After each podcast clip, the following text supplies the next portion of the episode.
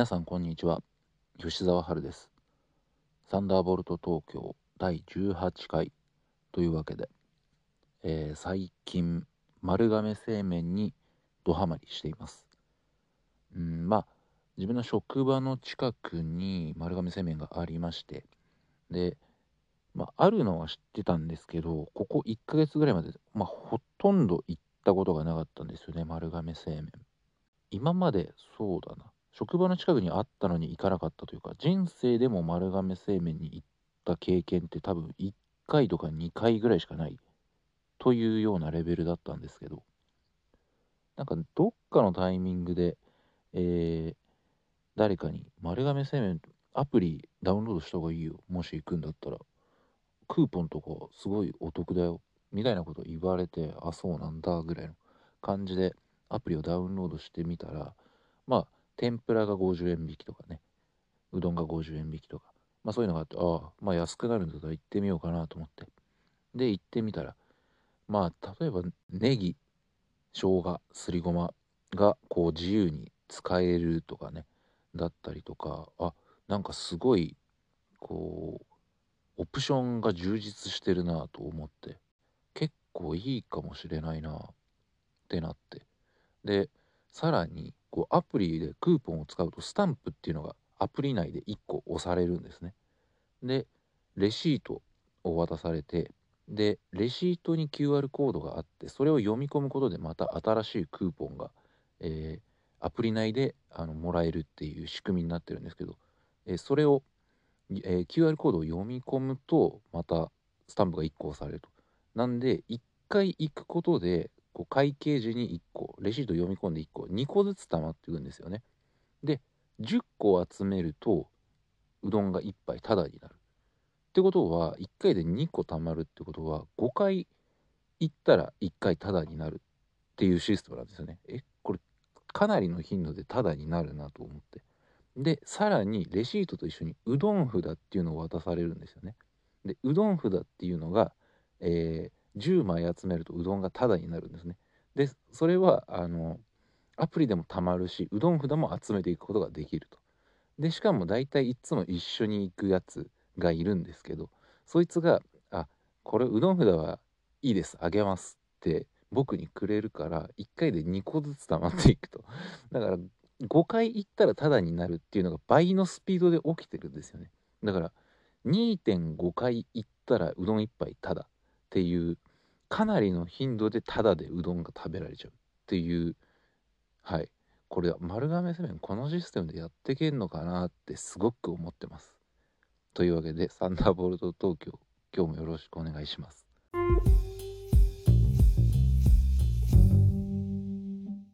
はい。というわけで、えー、今日は僕が、まあ、今日この頃自分が洋服を選ぶ時に考えていることについて話そうかなと思っております。まあねその服を選ぶにあたっていろいろジャンルというかざっくりした住み分けみたいのがあると思うんですけど、うんまあ、ストリート系だったりねモード系だったりね、まあ、そういうなんとか系みたいのがあると思うんですけどでどうまあなんだろうな、まあ、何でもかんでもそうカテゴライズできるものではないっていうのはもう重々承知なんですけど分かります分かりますで僕はじゃあどういうのが好きなのかっていうとやっぱりこう音楽が軸にやっぱあるんですよね。うん。ロックとかね。ロックっていうのもちょっと違うかな。まあ音楽だと思うんですよね。でもっと具体的に言っていくと、まあ、それもだって音楽って言っても例えばジャズマンの格好とパンクバンドとかねメロコアハードコアなバンドのファンの格好アーティストの格好ってまやっぱそこでいろいろ違いますからね。でどういうのが好きなのってなったらやっぱ僕が思い描くのってこうやっぱ昔ながらのモッツスタイルだったりとかうんモッツっていうカルチャー自体がこう自分とこう共通するものがあるなっていうのが、うん、よく思うんですけど、まあ、ソウルとかが好きでだから、まあ、イギリスのねあの若者たちが、まあ、この間のキャデラックレコードの話とちょっと共通しますけど、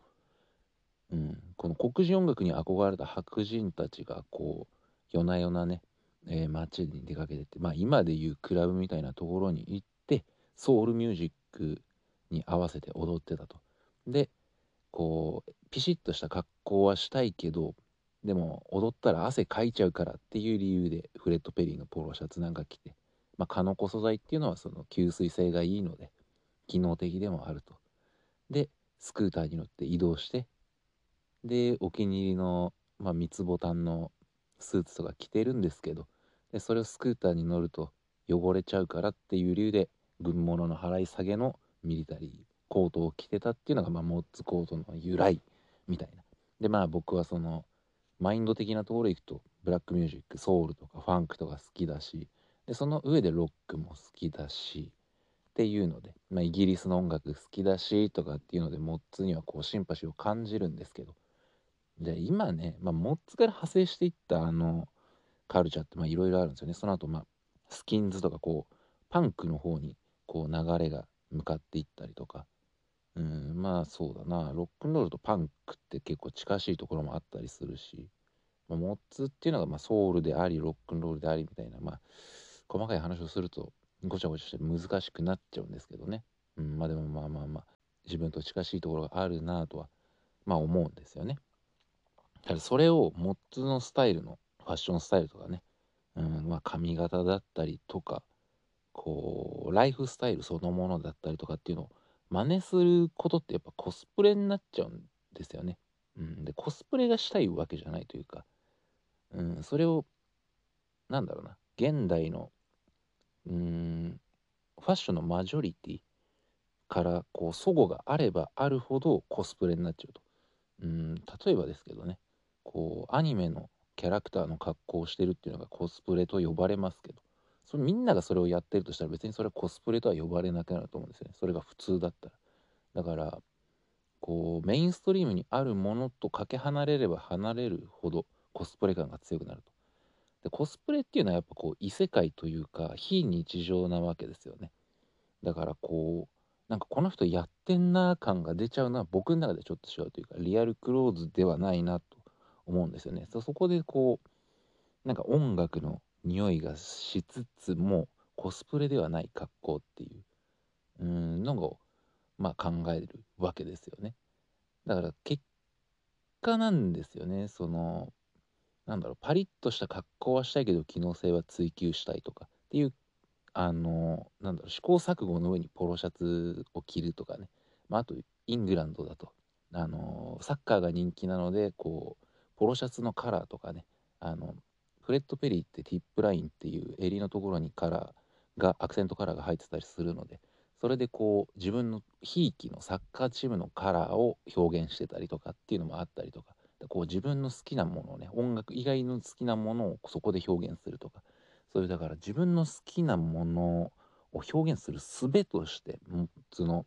スタイルがあったんだなっつうのでそれを真似するっていうそのマインドの部分だけ抽出して自分で服を選ぶことでこう別にモッツの格好してるわけじゃないけどマインドはそういうところあるぜ俺っていうのを表現したいと思ってるんですよね。ですげえ今ごちゃごちゃ喋ってるんですけど結果どんな服選ぶのってなってやっぱ難しいんですよね。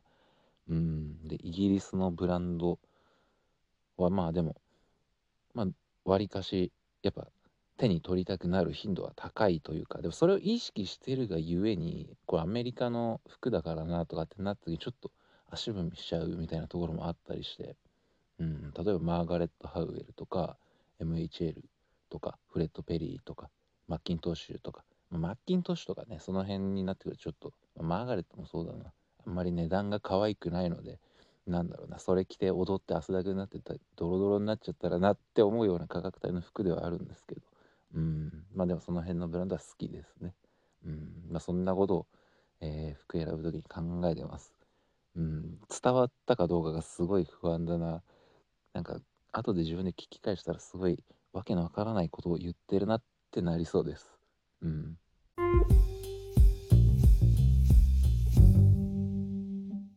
はい。というわけで、イギリスというか、モッツというか、うん、なんかそんな感じの話をしつつ、また丸亀製麺に話は戻ってくるんですけど、えー、丸亀製麺食ってるモッツがいるのかって話なんですよね。うん、まあまあ。で、なんか最近その、なんかすごい頻繁に丸亀製麺に行ってるっていう話を、